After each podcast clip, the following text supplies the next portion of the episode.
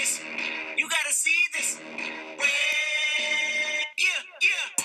Hey, I remember sandwiches and One thing we are not at the Music Podcast is humble, and that's how we're going to open up season three, episode one, a brand new season of the Chin Music Podcast. Tim Culverhouse and Brendan Murray back with you after a bit of a blogcation, but we are back and we are ready to dive into an exciting time of the sporting year. Brendan, how you doing there, big guy? I'm doing all right. I mean, the Rangers are coming storming back, so I mean that's never fun. But we'll- get into that series in a bit with uh, with some help from our friend Arthur Staple over at Newsday. But first, Tim, I, I know you've been watching a lot of the NHL playoffs. I've been watching a lot of the NHL playoffs.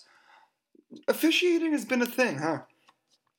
You know, I don't think I have as much of a problem with it as you do. My gripe has primarily been on the players, and that's when we can kind of lead into one of the, the four series left in the NHL, the Pat, the uh, Caps and the Penguins. But what's been your biggest gripe with the officiating in the postseason so far? I mean, just in general, like I, I mean, I, I watched the highlights of the game last night. And this is a gripe I've had for a long time with the NHL, and it's like the same thing you have with football. But what the fuck is goaltender interference? Like, I watch a lot of hockey. I have not the slightest idea. I remember watching like Bruins and Islanders and even games between the two teams with you, and us. Like, even if it's not about having a dog in the fight, just having completely opposite opinions or even agreeing and then just being shocked. Like last night's game, and I think it happened in a couple of the other series, it's just it's a complete roll of the dice. They gotta find a way to to just draw a line one way or the other. I don't I don't really care which way they draw it, if they favor it any contact isn't a goal, or if they really make it so it's gotta be interfered with. But but pick one or the other and stick to it. Goaltender interference, and also the offsides rule in the NHL with video review are kind of becoming the equivalent Well see, I don't think of the NFL's past of like the rule of a, a catch. Well, I don't think the offsides is fair because, like, I mean, the offsides is is tricky, I guess, but I feel like more times than not, there's a call. You can at least follow like the logic within it, and they try to keep it to a consistent rule. It's not perfect, but at least there's like a standard they subscribe to. Do you have any idea what you're looking for when you watch goaltender interference? At least when you watch offsides, you know kind of what you're looking for. I'm not saying that's perfect by any stretch. It's not. But when I watch a goaltender interference review, I don't even know what I'm supposed to be watching for. the way that I've interpreted the rule, and the, the big thing is that there is an interpretation of the rule, and it's not black and white, which is terrible. But the biggest thing that I've always paid attention to is the goaltender's position, either in or out of the crease. They're in the crease, any contact, no goal, goaltender interference, possible penalty if they decided during the uh, flow of action. If it's outside the crease, you can have a little bit more leeway in terms of contact, and then where the impetus of the call was.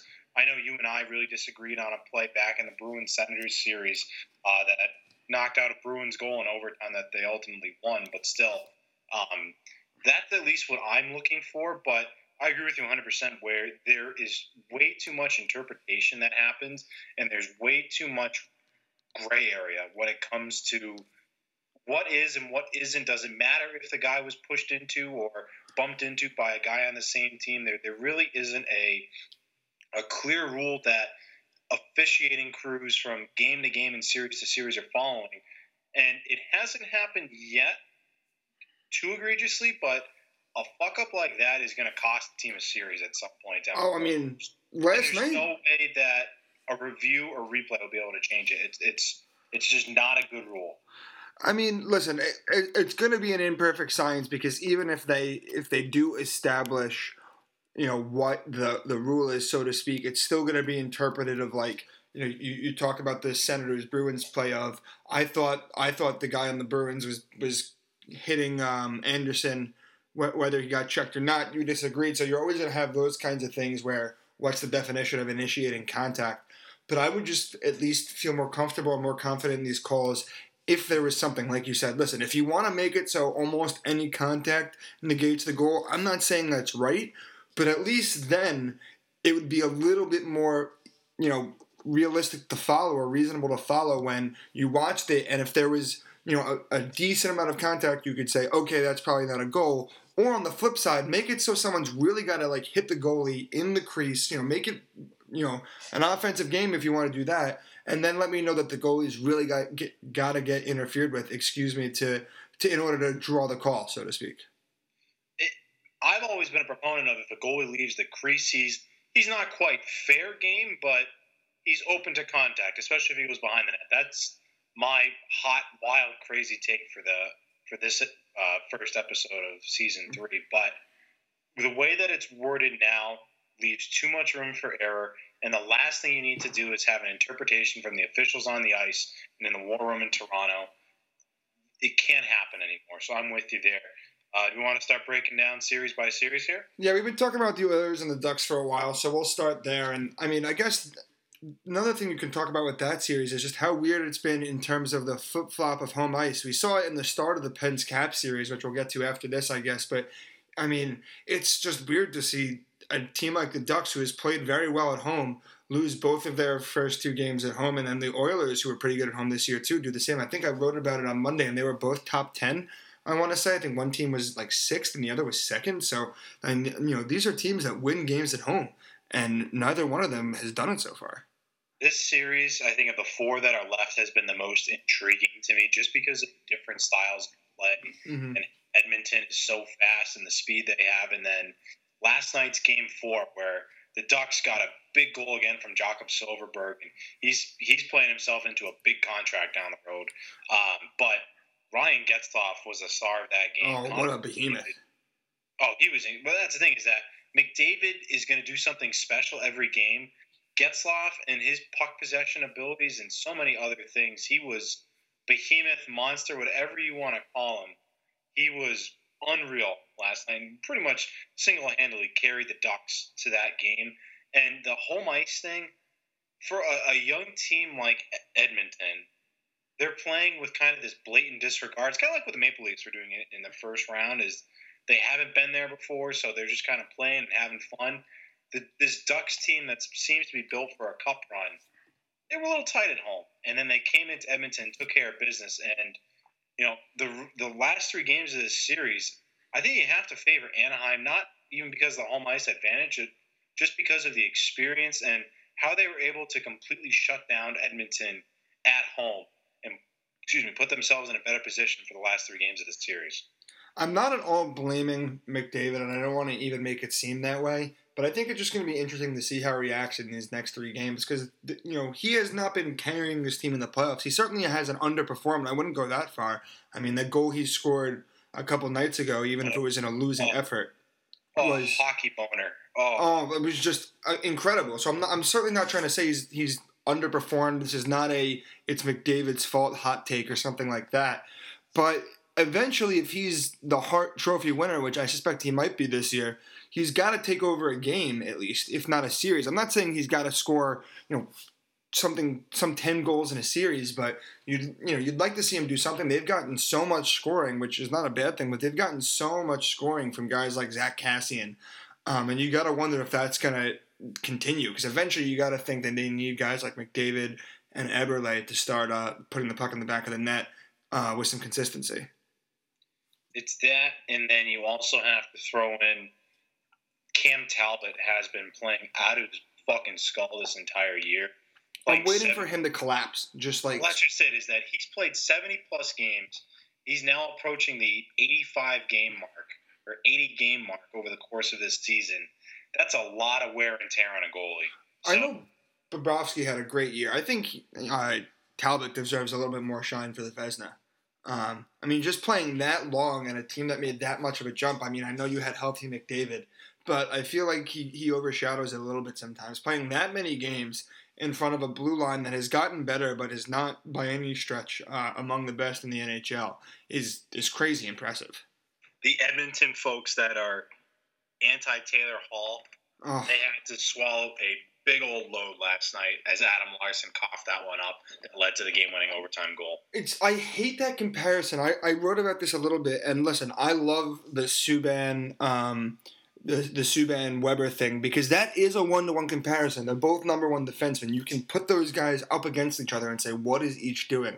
I hate the like Taylor Hall Larsson thing, like as if t- as if listen maybe getting Larsson wasn't a terrible trade for Edmonton. I get the logic behind it. They needed to upgrade their blue line. And listen, you know, I heard somebody else make an analogy. If you really need to get something on your car fixed, and you're going to get gouged by every shop in town, but the thing keeps breaking down on you on the side of the road. Eventually, you're just going to go pay the absurd price and get your car fixed. And to a certain extent, that's what the Oilers did. But this idea that, like, oh man, it's a good thing we got rid of Taylor Hall is like the most lunatic statement I've heard a fan base make in a long time. Fan base, media, ownership, that's that's a Peter Chiarelli move. Oh, I'm not even saying it was the worst move in the world. I get it. If you want to say it was a good move for them, whatever. I'm not even trying to say it was a disaster. But to argue as if like Taylor Hall is the reason they were shitty for the past three years is just one of the better better spin zones I've ever seen. So I guess, I guess we'll move out of this before we spend the whole time talking about a series being played 2,500 miles away from us. You, you think uh, Edmonton's going to struggle the next three games? I do, just because of the inexperience of that team. And, know, they were riding high after two wins in Anaheim, and then to get two real devastating losses at home like that, I don't think a young team like that can recover. Todd McLellan's a good coach. He did some very strong things with Team North America at the World Cup hockey, but I think this team's a, a year or two away from being a serious cup contender, and Anaheim pulls through. Yeah, I, I, think Anaheim is just between the size and the physicality and the experience is a tough matchup for the Oilers. It's a very much, I mean, you see it all the time, especially in hockey, a learn how to win a series kind of moment. Um, it's a shame though, because an Oilers Predators Western final would be enough to keep me up till one in the morning, like for weeks at a time. Um, but before before we get to the Predators and the Blues, let's move on to the Penguins and the Capitals, which has obviously kind of been the, the hot button series between Sid's head injury, which as we tape this uh, late on Thursday night, I heard he skated today, so that's obviously positive.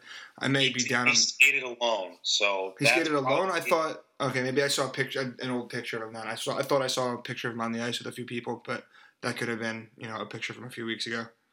Yeah, I don't think he was doing any practice drills. I think he was skating uh, on his own before or after everybody else. So, you know, that's a good sign, step in the right direction to get somebody back out on the ice. That means he's, you know, through the first stage of the concussion protocol, but I'd be stunned if we see him for the rest of this series. We won't focus too much on the hit because you and I both, you know, wrote about it in your blog on Wednesday. I think we kind of both have the same thought process on it.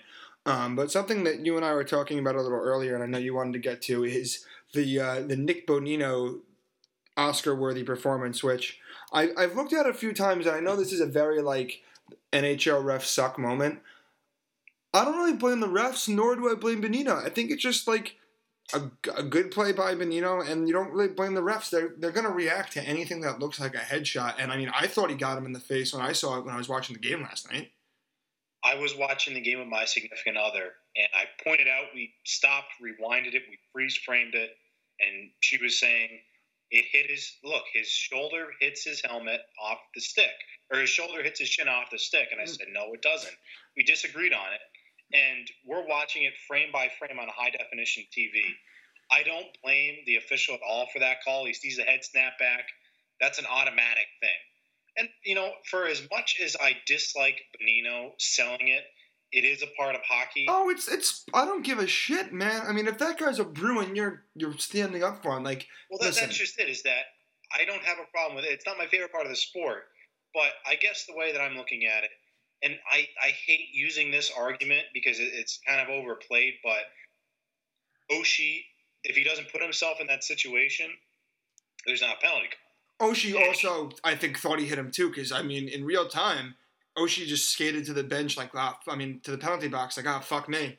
Um, like he didn't he didn't protest, he didn't call out Bonino, he just skated right there like he knew exactly what he did. So I mean, I think even I think even uh, Oshie fell for it. Oh, he definitely fell for it. And I think I pointed this out to when we were chatting earlier today. It's poetic justice because in last year's playoffs, Oshie earned a penalty on on the exact same type of play.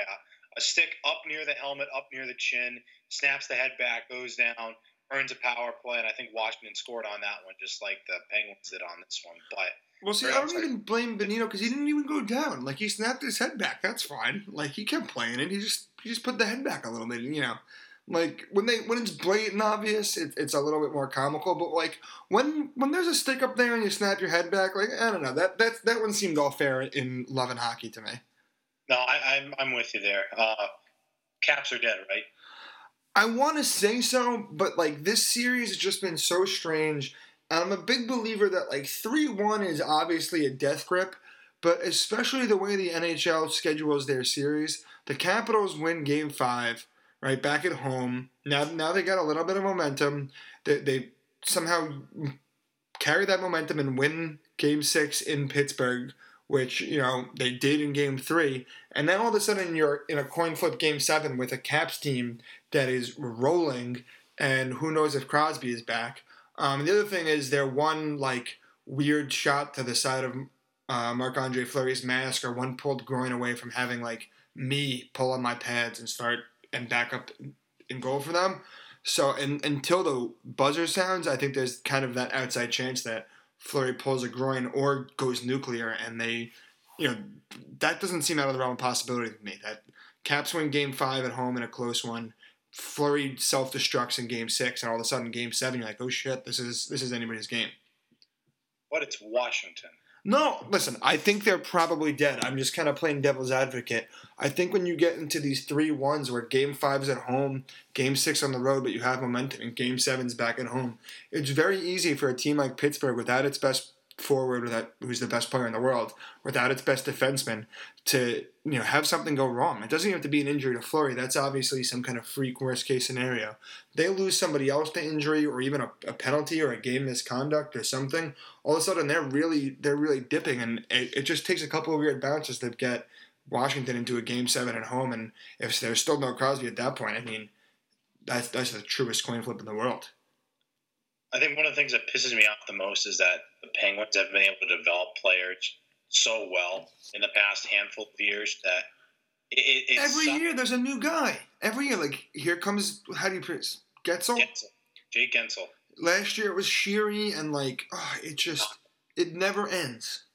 That is a player development, like player development league or player development office, excuse me. That is just hitting home runs left and right. They are late round picks, undrafted free agents that are really paying dividends for them. And the other thing too is that their AHL affiliate, the Hershey Bears, or I'm sorry, that's uh, I'm, Hershey Bears is Washington. They have a real good farm team. Wilkes-Barre Scranton, their AHL affiliate, Yeah. the Penguins also has a damn good team.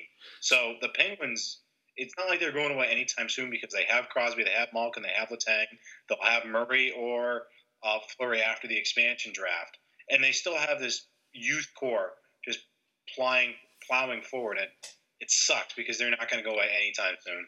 You know what sucks, Tim? As we move out of this, listen, I think the Penguins are going to win too. I, I want to see the Caps move on, and I want to see this series not end in five games. So I'm trying to juice it up. But you know what will make me more depressed than like anything in the world? As before we move on to the rest of the series, a Penguins. Is a free agent. Oh, well, that's that's something else. That's another thing. But a Penguins the Ducks Cup final, like, and if Crosby's still out, talk about something that's just gonna be so blasé and like, oh, uh, I want no part of that. You mean you don't want to see Ryan Kesler get a Stanley Cup? I don't like they don't. They already have one, don't? Oh no, he came over after the fact. That's right. Yeah. No, the only player that has a Stanley Cup is uh, Getzlaf. There's a lot of other players. Uh, I don't think even Perry. Perry may have been. No, Perry was definitely on that team. Okay, and he was very young, like Getzlaf was. But yeah, Kesler doesn't. Uh, I, I, you know, I, I knew he got traded from Vancouver. I always forget that, but yeah, a Ducks Penguin series just seems like I'm sure the NHL will like it because they get their Penguins and they get a California team. But talk about something that just like nobody needs in their lives. So I guess that means we have to be pulling for either Nashville or St. Louis. I want Nashville in the Cup final. I, I think even more than I want Edmonton. Listen, Edmonton's going to be in plenty of Cup finals. I was I was talking to somebody the other day. I said, "Are you ready for the next five years of Oilers, uh, Toronto becoming the Penguins, Blackhawks?" Because we are chugging towards like that being literally this, the past ten years rep, being replicated in the next ten years, and it just being Canadian teams instead of American teams. So give me the Predators while the West is a little open before the Oilers really take that next step. I think they're going to beat the Blues. I think they've got this one. I don't feel the same way I do about the Pens Capital series. I think this one is more in the Predators' bag. They've looked so good, um, and I I'll watch literally every moment I can when PK Subban's on the ice. So put put the Predators in the Stanley Cup final for the love of God. it was really hard for me to get jacked up for PK Subban when he was wearing red, white, and blue for the Canadiens. So it makes me a lot happier that he's not facing the Bruins four times a year because he has been so fun to watch. And you know, I I have this weird thing with expansion franchises and new teams. I've had it since I was a kid. And I get behind the new team, so I'll end up getting some Vegas Golden Knights apparel, of course. I was going to say we'll have to get our boy Ken to hook you up. Yes, I, I will certainly be uh, barking up that tree. But the Predators and what they've done in Nashville in the last 18 years, and how that city, their their market shares for their games are going through the roof. It's standing room only crowds. Everybody's in that awesome yellow. I I want to see that team keep going. Just the entertainment factor. I mean, fuck James Neal, so that that kind of sucks. But the the rest of that team, there really isn't somebody besides Neal that I can hate a lot. And the way that they play, the run they've been on, if they can knock out St. Louis, who got the Western Final last year, Chicago, a, a typical powerhouse, and then maybe they have to knock out a you know a, an Anaheim team that's rolling through the Pacific Division. That's a scary team, and they have a lot of top end talent. And Pekka Rinne has been playing out of his fucking mind. So that that's a good team. That that's definitely who I'm pulling for in the playoffs now. So I, I'm I'm all in on the Predators train. I would I would really just love to see that Predators team get get a moment or two in the sun before we you know we, we get into this new era. Not that they're going to be terrible by any stretch, but it would be so nice to see a guy like Subban really take that next step into be, being considered among the upper echelon of the NHL, which I think some of the bullshit that surrounds him kind of keeps him from making that next step. Shouts to my boy Mike Milbury. We'll get to him in a moment. Who Yes. boy do I have a bone to pick with that guy?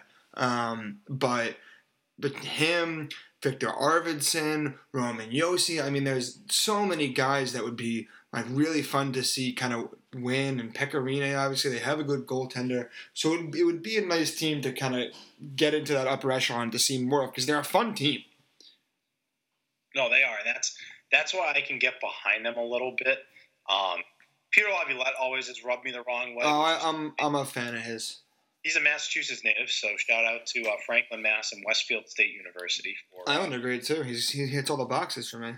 Yes. Um, so I, I I can get behind that, but I, I, I don't know. James Neal always kind of gives me this bad vibe of I don't want to see him succeed. Um, Tim James Neal or Corey Perry and Getzlaff and Kesler. Getzlaf, I'm all for. Kesler, no. Um, so I I guess two to one. So I guess I'm pulling for Nashville there. I- Uh, St. Louis, Tarasenko. I mean that just quickly on that side of the coin, the fact that they were able to trade away Shattenkirk and they're you know in a good battle in the Western Conference semifinals. That's a pretty um, pretty resounding way that that franchise has rebounded after a lot of turmoil. They fired Ken Hitchcock. They went with Mike Yeo. All that stuff. So kudos to them. Uh, kudos to Jake Allen mostly. Well, yeah, that that, I that, mean, that It's one of those Uh, things I'd love. To, I'd love for narrative's sake for that to be like a great team coming together moment after the trade. But that's just hot goalie disease in the playoffs. Which I mean, good for them for catching it. But I'm not putting that much stock in that one. So now to the, I guess, most tumultuous in your eyes and most boring series in my eyes. I, I, I wouldn't say it's that tumultuous. I just really don't want to see the Rangers win. Is all. So the fact that they put their nuts on the forehead of the Ottawa Senators tonight, I'm sure, is rubbing you uh, pretty pretty well. Yeah, we'll, we'll, we'll let uh we'll, we won't spend too much time talking about the top. We'll get into our interview with Arthur Staple in a moment, but you know you'll you'll see why in a moment. But uh, Arthur gave me plenty of reason to think this was an important game, and the Rangers won it. I, I didn't see much of it. I don't think you did either, Tim. So I can't offer a font of knowledge on it. But two two, I think uh, I think that series goes to the Rangers. But uh, before before we waste too much time on it, let's get into our interview with Arthur Staple. All right, now for our next part of the program, we are going to welcome on Arthur Staple of Newsday, friend of the program. How you doing, Arthur? I'm good, Brendan. How are you? Not too bad. Thanks for coming on tonight. Wanted to have Arthur on and not only kind of wrap up the Islanders season and talk about what's definitely going to be an eventful offseason, which we'll do in a little bit. But first, he's also been covering the uh, the Rangers for Newsday and wanted to get his thoughts. One of the things I wanted to ask you, obviously the Rangers picking up their first win in, Game Three. What do you think they did right that they didn't do as well in Game Two and Game One? Um, well, they certainly played with uh, an extra level of intensity and, and kind of sharpness, I guess. And, and to me, the biggest difference was their opponent just didn't play. they didn't really come to play. Mm-hmm. I was just recounting. I was just recounting to my wife who didn't see the game a few of the goals, and uh, it was you know between uh, Craig Anderson, you know, going out to play the puck and kind of leaving it for Ben Harpur, and neither of them playing it on the second goal last night, and and uh, Erik Karlsson and Mark Stone colliding to give the Rangers pretty much a full ice two on one on Rick Nash's goal to make it three nothing. It was it was uh, it was an embarrassing performance from Ottawa. And, you know, you've seen it around the league in, in different forms. Uh, this round, uh, Edmonton didn't really come up with a big effort, up two nothing against Anaheim. Pittsburgh obviously had some extenuating circumstances in Game Three to lose that one. But uh, but being up two nothing and, and getting to that three nothing level, especially these days, just it's so difficult uh, when you're down to the final eight. The, the teams are so even. The intensity levels can can be ratcheted up and down. I think you see it more this year in the last couple of years in the playoffs. Teams giving up two and three goal leads within games. Mm-hmm. Um, you know, I just think I just think momentum is such a such a hollow word these days that the the teams just can they're so evenly matched that if there's even a little bit of a, a letdown, whether it's the start of a game or in a game when you have a lead, you're going to get caught out. I think that's what happened to Ottawa last night, and if they can get it back tomorrow, uh, that would be obviously beneficial to them. But really, this is uh, other than their incredible comeback to win game two, they've had two really bad games back to back for a team that prides itself on structure and, and defensive style, uh, giving up nine goals in those two games, and a lot of them on wide open plays to a Ranger team that can really victimize you if they get some space. So uh, I'm curious to see how Game Four will go. I think if the Rangers win it, uh, this series is going to be tough for Ottawa to, to get back into. Uh, even though I just said momentum isn't really a, much of a thing, I feel like uh, the Rangers have really had much better to play of the series so far. And if they continue that, it looks like they they could go on and win. Kind of going off the intensity because I noticed the same thing when I watched the game the other night. Do you what do you think it is that separated? You know, obviously they had that poor spell at home in the regular season that was talked about, and they've been playing pretty well at home during the playoffs so far. They went two and one in the Montreal series and won their first one against Ottawa. I'm, I know you didn't watch them as closely, obviously, during the regular season, but what do you think is the difference, or is it just kind of you know one of those one of those things where they were they were cold earlier and now they've heated up? You know, I, I just find teams like that. You know, it, it's a little different with teams that have have a higher skill level. I think teams like the Hawks or even in Minnesota.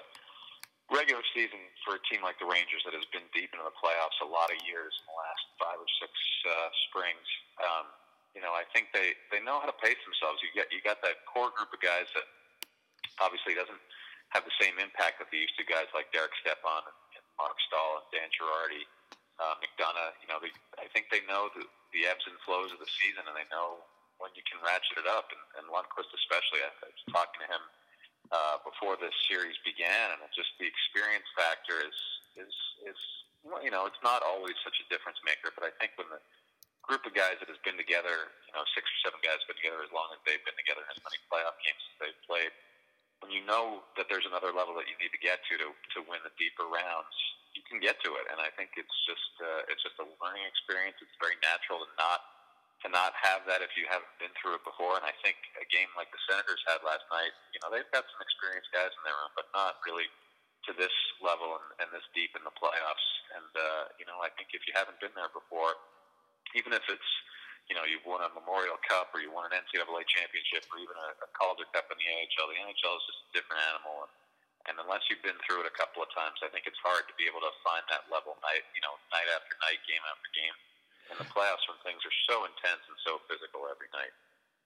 Mm-hmm. You mentioned, you know, how important obviously Game Four is. I always feel like it's one of the more important games in a series, just kind of in general when you look at the ebbs and flows of a typical series. And obviously, Game Five, another big one back in Ottawa, and the the Senators are a little banged up. I know it seems like Bobby Ryan's going to play, but there have also been a few other injuries. So how do you think that's going to affect them moving forward? Are those guys going to play, or or how effective will it will they be? You know, I think a guy probably Zach seems like Zack Smith's probably not going to play, but I think uh, you know as far as Guy Boucher is concerned, he has a couple healthy guys. Tom Pyatt, who uh, you know banged up and missed a couple games, who they like a lot. Uh, he'll probably get back in. Uh, Chris Wideman has been a healthy scratch on D. Probably go back in for Ben Harpur, who didn't have a great night. But I think uh, Boucher made the point today. You know, this is not a team where they're concerned about individual performances. Obviously, they have a guy in Karlsson Karlsson, who's one of the best in the league and a joy to watch every time he's out there. But uh, if the rest of their guys are not in sync and, and playing structured, it doesn't really matter who's who's in and who's out. They you know, they can't afford even have another first ten minutes. Forget twenty or twenty five like that. If they start off as poorly as they did in Game Three, it's um, it's going to be in their heads that. Uh, that the Rangers just are, you know, wanted it more, as the as the players like to say, and it's it's a bit pretty big indictment of uh, a team that's uh, overcome an awful lot this year in Ottawa with Craig Anderson's situation with his wife battling breast cancer, Mm-hmm. Clarke MacArthur making such a dramatic comeback from uh, missing almost the entire season with concussion, Karlsson's various injuries. Um, you know, it, it's it's been a very strange season for them considering where they were a year ago, missing the playoffs, new coach coming in.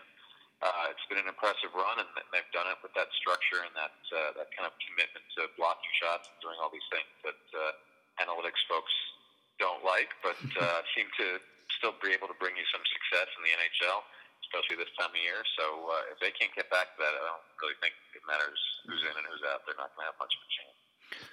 Now, uh, moving over to the Islanders now, I guess before we get into the into the off season, what you thought, you know, as a whole of the season. We talked a few times during the course of the season when both when they were playing kind of as poorly as they had been and as well as they had been over the course of the season. So it, it was definitely an up and down year, and I think one that left a lot of fans frustrating, but frustrated, excuse me. But you know, kind of two or three weeks removed now, how do you think? You know, how do you grade or how do you sum up this Islanders season?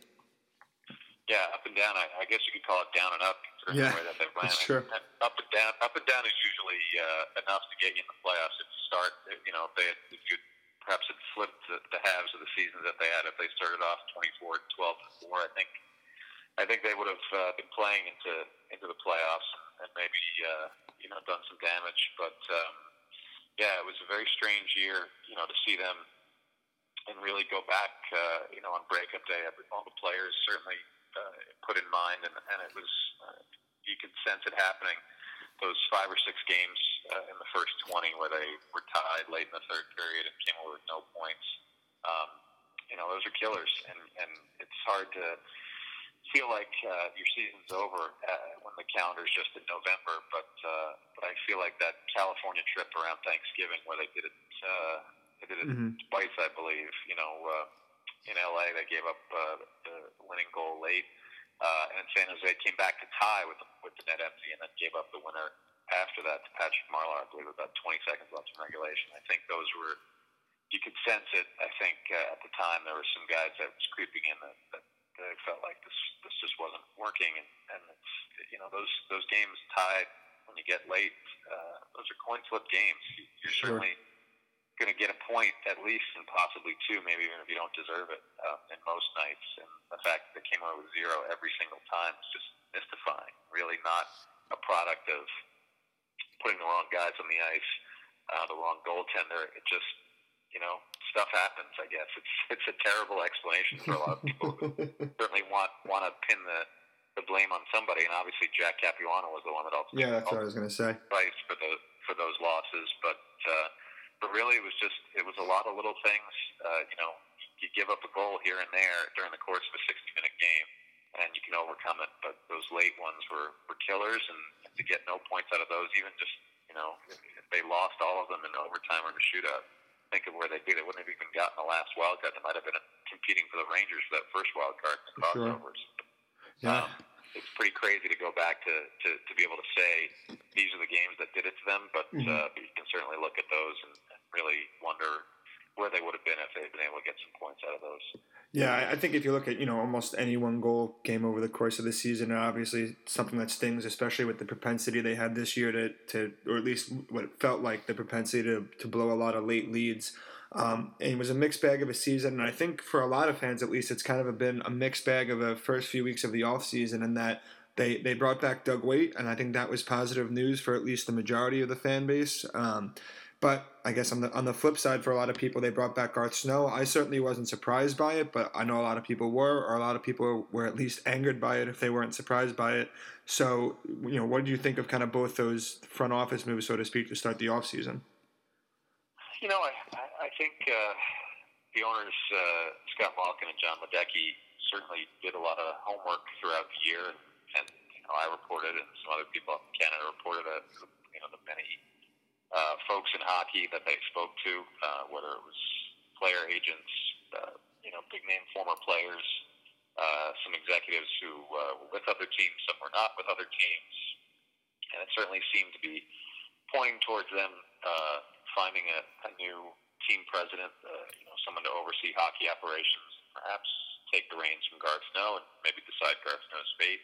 Mm-hmm. Um, but ultimately, you know, they, in talking to all these people, I think they heard that people respect Garth Snow and the job that he does, and I think uh, with some of the constraints that he's dealt with over the, the decade or so that he's been in charge, uh, that a lot of other teams don't have. Uh, whether that's genuine for to hear, you know, when your competitors say you're doing a good job, that might not be the biggest compliment. But uh, these owners decided that was good enough for them, and I think also the contract situation, uh, you know, as I reported, he's got at least five years left on his deal that uh, he signed with Charles Wang before Wang turned over the team to, to the new owners. So that's uh, pretty prohibitive, of that kind of money. Um, and I think just, uh, you know, the, the job that Doug Weight did coaching the team and, and his relationships with the important players, John Tavares most of all, you know, I think it was kind of, you could call it almost a trickle up effect. Tavares obviously liked playing for Doug Weight. I don't think he'd ever go to the owners and advocate uh, for a coach or a general manager, but uh, it was quite clear their their closeness and how well that boded for the team when uh, when Doug was in charge. So Doug gets the head coaching job, and I think when he's negotiating with the owners for the head coaching job to get it full time right after the season ended, I think he wants some assurances that his role as an assistant general manager and, working well with Garth Snow, as they've done for the past six years, is going to continue. And uh, so I think a lot of things came out of that that second half of the year that maybe uh, would upset a lot of fans to think that you know you, you see the random person on Twitter sometimes say, "I wish they would lose every game so that everybody can be fired." And, uh, that mystifies me a bit as a someone who covers a team or you know as a sports fan in general. But um, this is the result of the team pulling themselves together and nearly uh, pulling off a, a pretty miraculous rally to get in the playoffs, especially that last week without Tavares. So, uh, you know, I think uh, Doug staying was a product of what they did, and, and also the you trying to appeal to Tavares to get him to sign an extension. Uh, and I think Doug staying also meant was staying at least for the you know this next year to come. I think there's a lot of pressure on on Garth Snow this offseason to to make some changes and uh, and try to you know reconfigure this roster to, to be better, especially right off the bat. And, uh, if that doesn't happen, I'm sure there'll be changes uh, after next season or in the middle of next season. But uh, but for now, um, you know, the status quo, I guess you could call it from the middle of the season on, is, is what the owners were looking for. And uh, people can be upset about it and fight about it all they want, but this is the deal. And uh, you know, now we have to look a little bit more forward to the summer and see what uh, what Garth and Doug can come up with.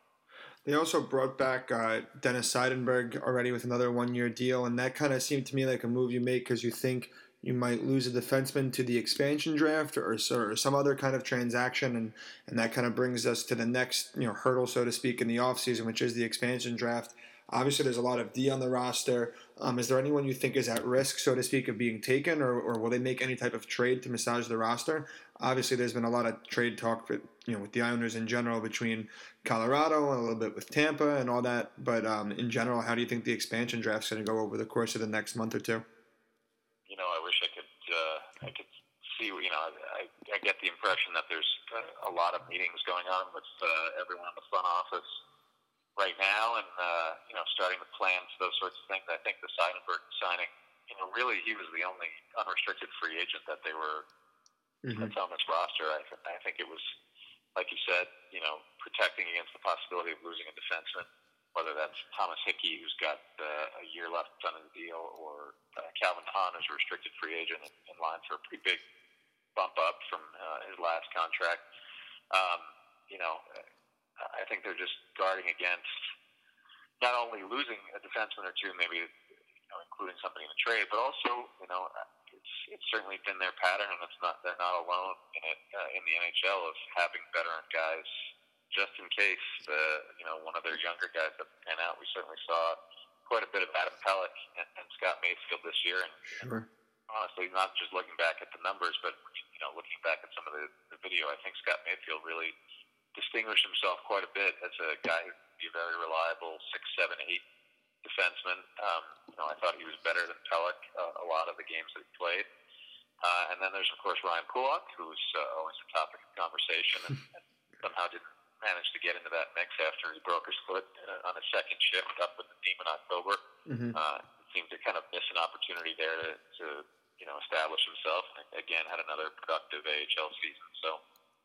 Uh, and then there's Devon Toews, who, uh, you know, everybody in the organization has raved about his his progress in the AHL uh, in his first pro year. I don't know if he'll be ready to make that big jump, but uh, you know, all the young guys are always uh, a bit of a question mark and, have to have good camps. And when you have a guy like Seidenberg who really, uh, you know, for all of his uh, underlying numbers that have been going south uh, his previous few years in Boston, was was pretty steady for a, a sixth defenseman. And, and you know, really, you look at that space of time when he was out with a broken jaw that was uh, that was a bad stretch for the Islanders. I'm certainly not saying it's because of Dennis Seidenberg not being in the lineup, but he he certainly uh, was a solid pair with Calvin DeHaan pretty much the entire season, and and just a steady guy who who managed to, you know, improve his uh, his uh, his Corsi this year from from the last couple of years and produce a lot uh, way more offense than I think anybody thought he would. So.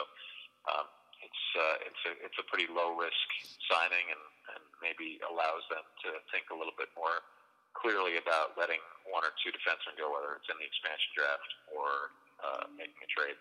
You mentioned that they don't, you know, at this point they really have no UFAs on their roster. So, do you see any big changes coming? Do you think there are any free agents they have their eyes on? I've seen people talk about Oshie or Kovalchuk. Obviously, there were the rumors with the Avalanche about Matt Duchene, and I believe I saw you or somebody else talking about maybe even something with Tampa back around the trade deadline. So obviously, a team that, unlike last year, has a lot of guys locked in and isn't going to be losing really any of the the faces of the team or really anybody. What do you think that it looks like next year? Is it basically the same guys?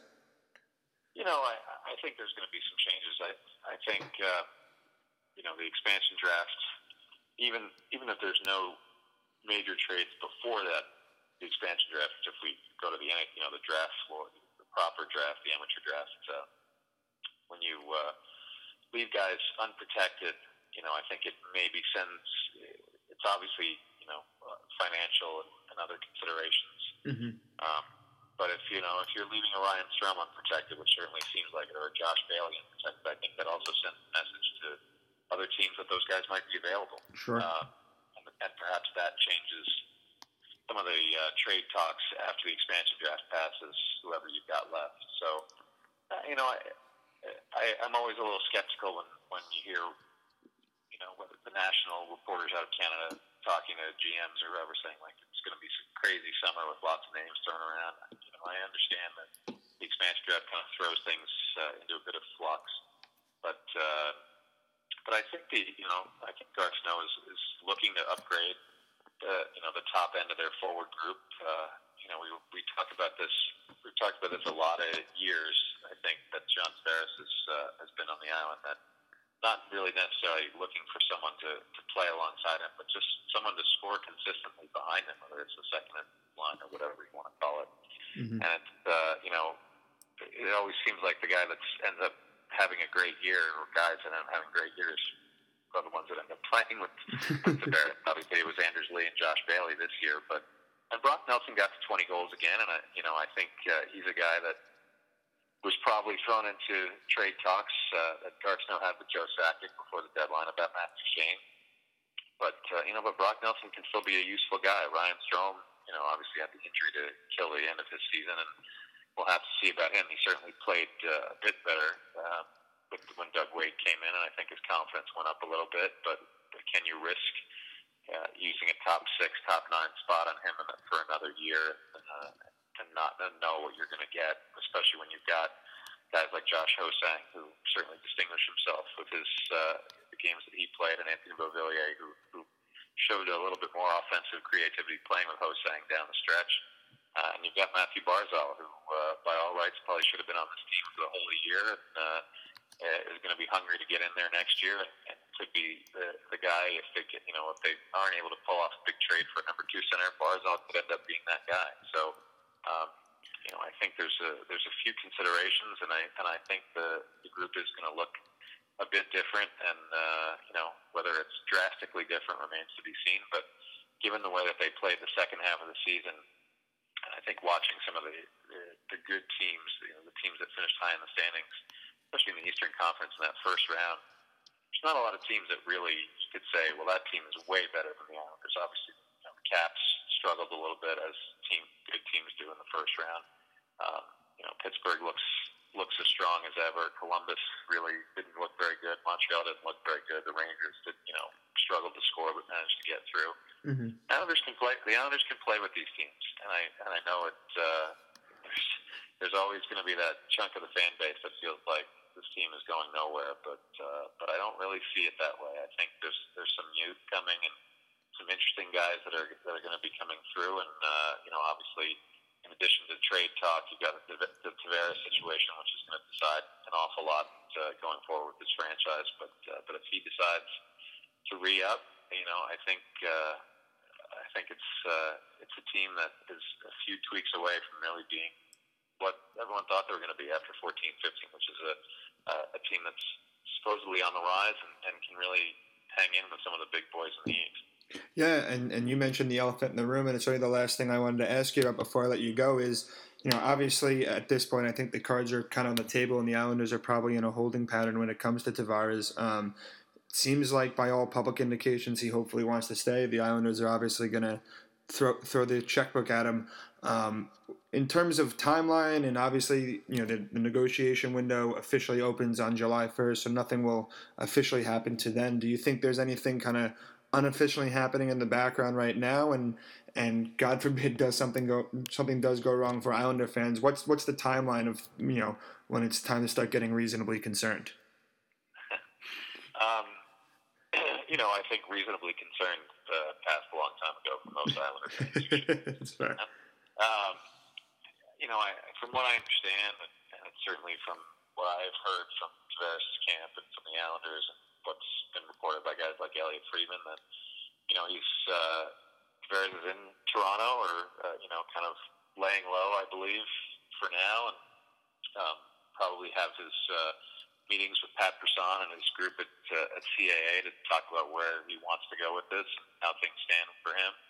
Uh, and I think there's going to be, you know, it, it's going to be sooner rather than later that they'll have some indication about whether he wants to sign or whether he's determined to go to the end of his contract and see about free agency, and that certainly is the worst case scenario for Islander fans because that probably triggers uh, a lot of trade talk and uh, the Islanders having to see what they can get for John Tavares before this uh, this contract is up and, and, and you know, throwing him open to the highest bidder for next season and, and basically starting from scratch. So um, you know I think it, I think Tavares is not the sort of guy who's going to drag this out and, and want to, you know, play any any sort of games, uh, you know, with his future or with the Islanders' future. I think he he has a lot of respect for the Islanders as an organization, and I just think the way that he handles himself in all these situations is is the kind of guy who, uh, if he does decide he wants to leave or wants to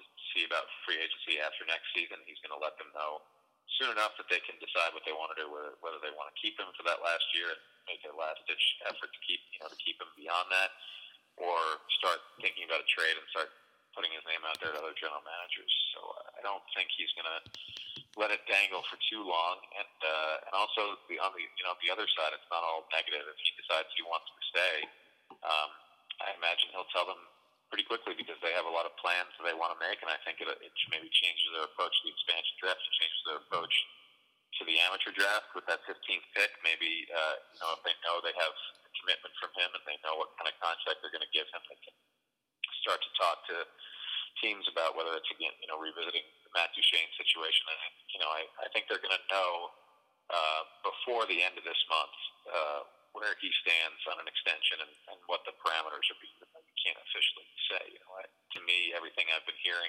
all along this year is is it's the full eight years and it's going to be at least ten million. There's going to be no discounts of any kind, and really, why should he give any you know give the Islanders or any team a discount at this sure. point?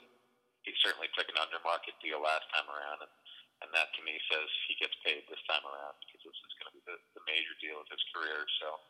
Um, you know, knowing that it's whether it's ten or ten and a half per year, that sets uh, some boundaries for the salary cap and for what the Islanders can afford to do and, and how they can shuffle things around. So I think uh, I think we're going to know within a, within a couple of weeks uh, what his plans are, and, and frankly, if it's if he decides he doesn't want to sign right now, and the Islanders are going to explore trading him, uh, I think I may stay off Twitter for quite a while if that goes down. Yeah, I don't blame you. I, I think I might go into hiding too. Just just better to avoid it and let the chips fall where they may. Well, Arthur, I appreciate you taking the time in between games. Thanks for uh, coming on the chat with us, and enjoy the rest of the Ranger series. You got it, Brendan. Have a good Anytime, one. my friend. Bye bye. So that was Arthur Staple from Newsday. Follow him on Twitter at Stape Newsday.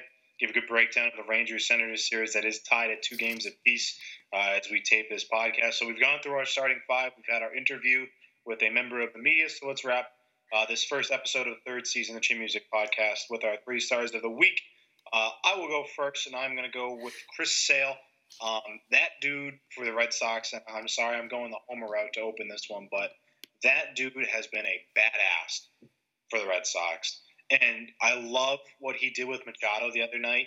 Didn't hit him, but he buzzed him right behind the knee at 98 after he let Adam Jones get the standing ovation for all the bullshit that was happening at Fenway Park. So that dude is a lunatic, but boy, am I happy he's wearing my team's uniform. We'll wait till July. I mean, that guy's. Are you happy he's going to end up suspended? Apparently. Well, uh, no, it's possible he may be suspended. He may also be fined. And as long as the team doesn't go any crazy retro uniforms, I think it'll be okay. Mhm. We'll we'll see if they lose ten games in July or something. It gets all hot in the city. Chris Sale Well- tends to get a little bothered by stuff. Well, if he keeps pitching the way he does, if that team loses 10 in a row, it's not going to be his fault. I mean, it hasn't stopped him from losing other games he's pitched. Um, Well- but I mean, no, he's been he's been unreal. What is it? Ten strikeouts in his first four starts, which is like frightening. Um, He's putting up Pedro numbers. he's he's he's ready to go to start the season, which is obviously nice. Obviously, he's a super competitive guy, so nice to see him get to a situation where he can compete, even if it is for a team I despise. But I, I hope something not great happens to that team. Well, every time he pitches, that looks like a UCL injury waiting to happen. So uh, hold on, hold on for dear life. Hold on to your butts here, fans.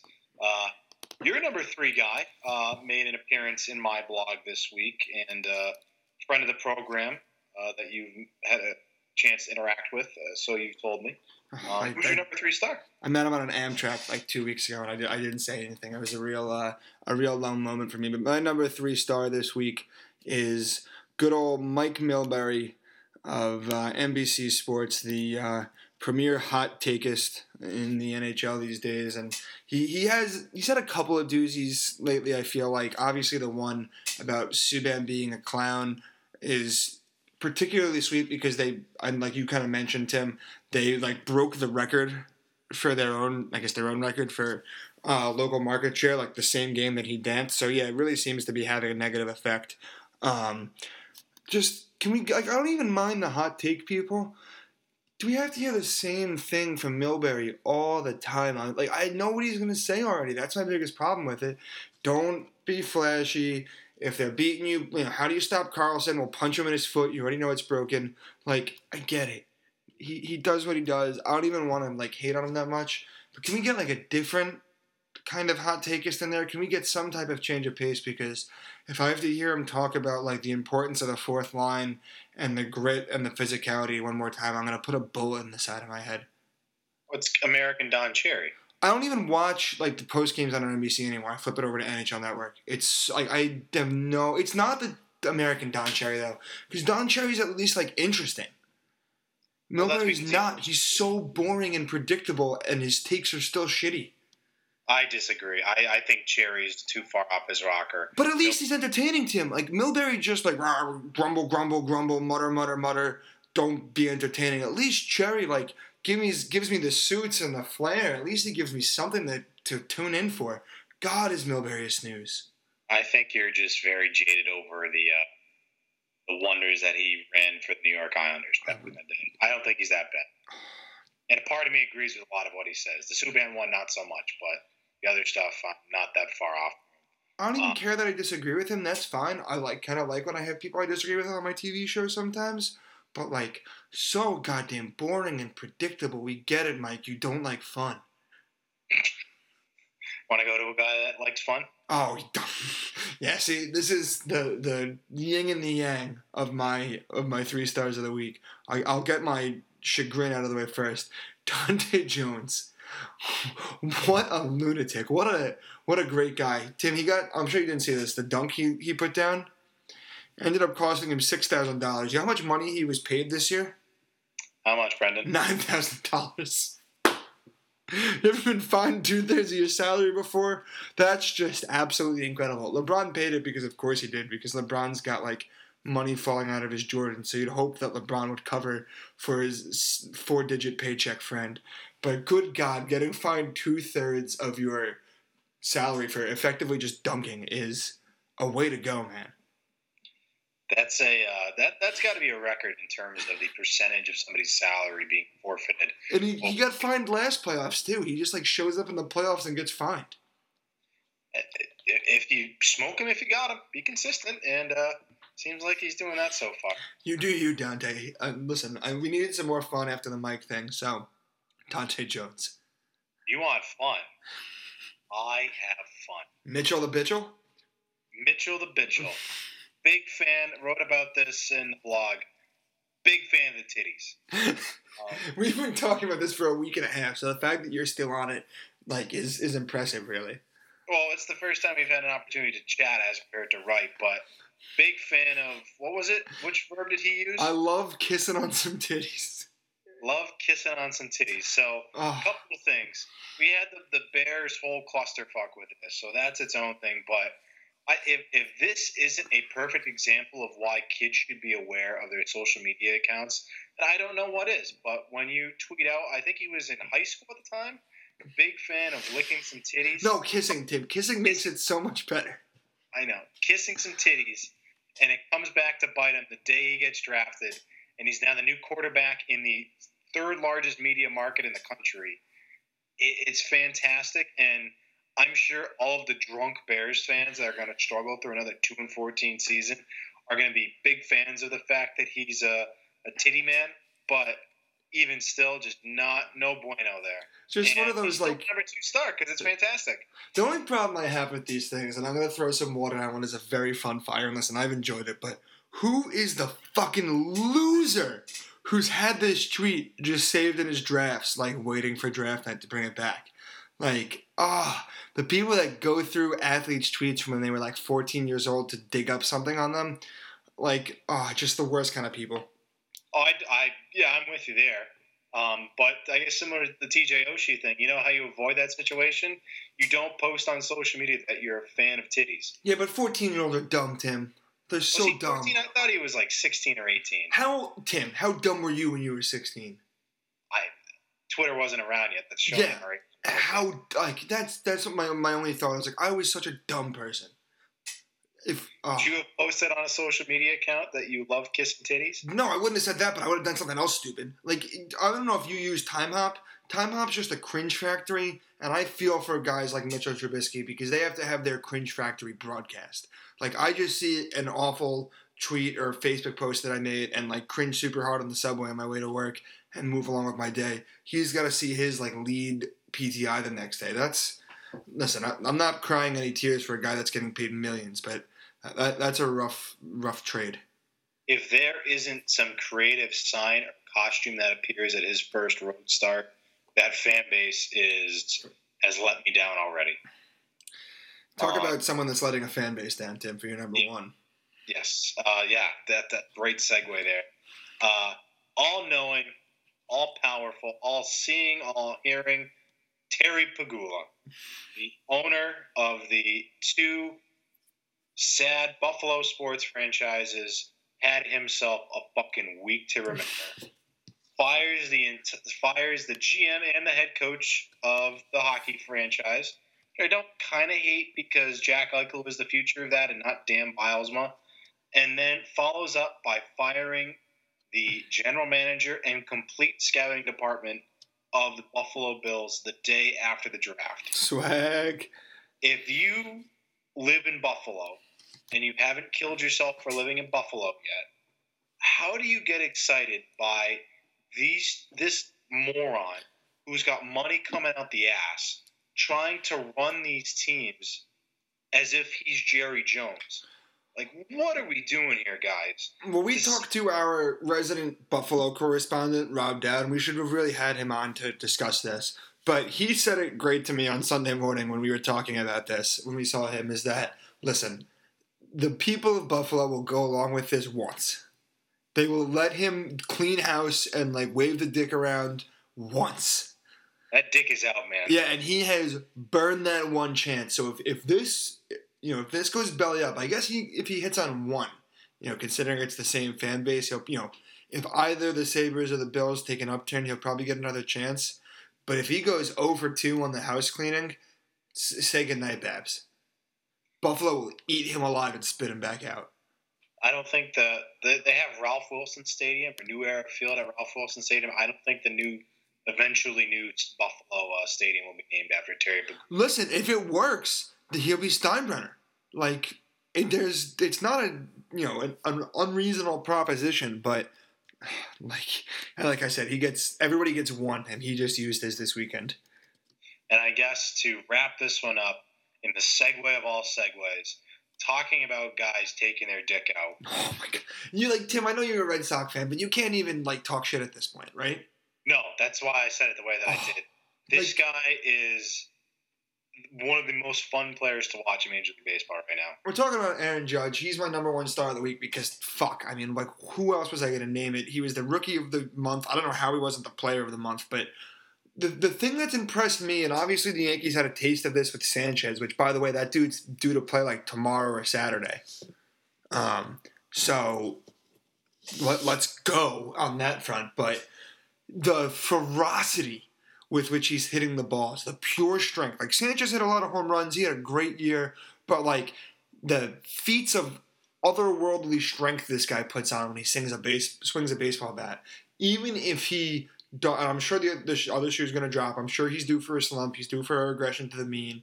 There's going to get a book out on him. All of that. Listen, it's it's a very long baseball season and a very long baseball career ahead of Aaron Judge. But if you don't think I'm going to be excited whenever I watch that guy swing a bat, because I know that in theory, if he connects, we could see another one. oh, forget about it. The guy's a legend already. I need to see him in the home run derby, which has to be the scariest thing as a Yankee fan because that'll really fuck up the swing. Yes, if his swing isn't fucked up enough already.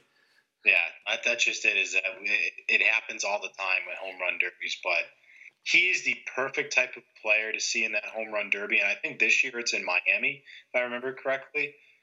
I would love to see him hit balls over that weird thing in Yeah, center like field, Fiesta thing. hit them into the pool in the bar in the outfield. I want to see him hit balls where only Giancarlo Stanton has hit them. And if that isn't the final matchup, then I'm going to be so goddamn depressed just because. And, and I, the way that he swings, and he's not even the classic all or nothing power hitter because he does drive the ball over the, all over the field and he's a good gap hitter. So I like that. But the way when he connects on it, You know so quickly. Oh God, it, it's I usually get all poetic about left-handed baseball players' swing just because of the way that they come off, and like Ken Griffey Jr.'s swing to me is the perfect swing that I've ever seen. Aaron Judge as a righty, the way that he uncoils at somebody Oh my size, god. oh, that that's as close to a perfect power swing that I've seen, and I want to see him hit the ball 700 feet or kill somebody in the bleachers. We're pushing an hour, so I won't, I won't like make this an hour and a half with my Aaron Judge love affair. Although God knows I could. There's two things I want to say on this guy. The two things that have impressed me the most is a that you kind of mentioned this with how he's hitting the ball over the field. Like he hits monstrous moonshots that go way up in the air and land in the upper deck or land in the deep rows. But have you seen a couple like the line drive home runs he's hit? That's what I'm saying. Those He- are he's going to frightening. Those are because I saw one over the weekend. I think it was um, Saturday night during that like weird Yankees Orioles game. He hit a line drive home run out of center field that like was still on its way up when it cr- crossed the fence. Like it hadn't started its descent yet. It was absolute insanity. That I, I need to see him in the home run derby. That's how I'm going to close this. that and just the way I mean I, I said it already, so I'll, I'll cut it after this. But the way he swings the bat, and when he really makes contact, you know so quickly. If you haven't seen it on the Ringer, which is one of my one of my sites I check daily, um, I think it was Roger Sherman, but maybe I'm getting it wrong. So apologies if I am. Put up like the five best home runs Aaron Judge has hit this year, and there was one where he absolutely cranks one into like the second deck of the left field bleachers at Yankee Stadium, and uh, Ken Singleton before Michael Kay can even get the call out of his mouth, just goes, "Oh," like, and it was it was so pure and not like performative that I I watched it like five times to the point where my girlfriend was like, "Why do you keep watching that clip?" And I said to her, "Just the guy like the guy's reaction is proof enough of." What a freak of nature Aaron Judge is. So I'll leave it at that. I'm sure that's enough Aaron Judge and, and Yankees love for, for one podcast, but we'll, we'll talk at length about him at some point. Hopefully, get Jack Curry back on to talk about him because I, can't get enough of just even the, like the gifs and the vines, or I guess Vine is dead, but the quick videos of those home runs. It's a it's a good way to end. It's gonna be a long baseball summer, and we'll get to that once the uh, NBA and NHL playoffs wrap up. But uh, that's going to be it for episode one of season three of the Chin Music podcast. The boys are back. Uh, at least the two of us. Cardiff is still on blockcation. Yeah. Uh, we'll, we'll, get back to him. He'll get back to us eventually. Lazy uh, liberal. What? Lazy liberal. Yes, couldn't have said it better myself. Uh, so, with that said, we're going to wrap things up, uh, honoring ESPN, the worldwide leader, gutting their hockey program with the best sports theme song of all time, and then we'll never hear it again. So, follow Tim, me on Twitter at Colby13. Follow Brendan on Twitter at Murray Sport Talk. Uh, like the Chin Music Podcast Facebook page. Yeah, we uh, out here now. We're like a real thing. we thing. Are. We are all across social media. Follow us and keep in tune, and we'll keep churning out content. Hopefully, you don't hate. Yeah, we'll uh, we'll see you guys next week. Enjoy uh, enjoy your weekend.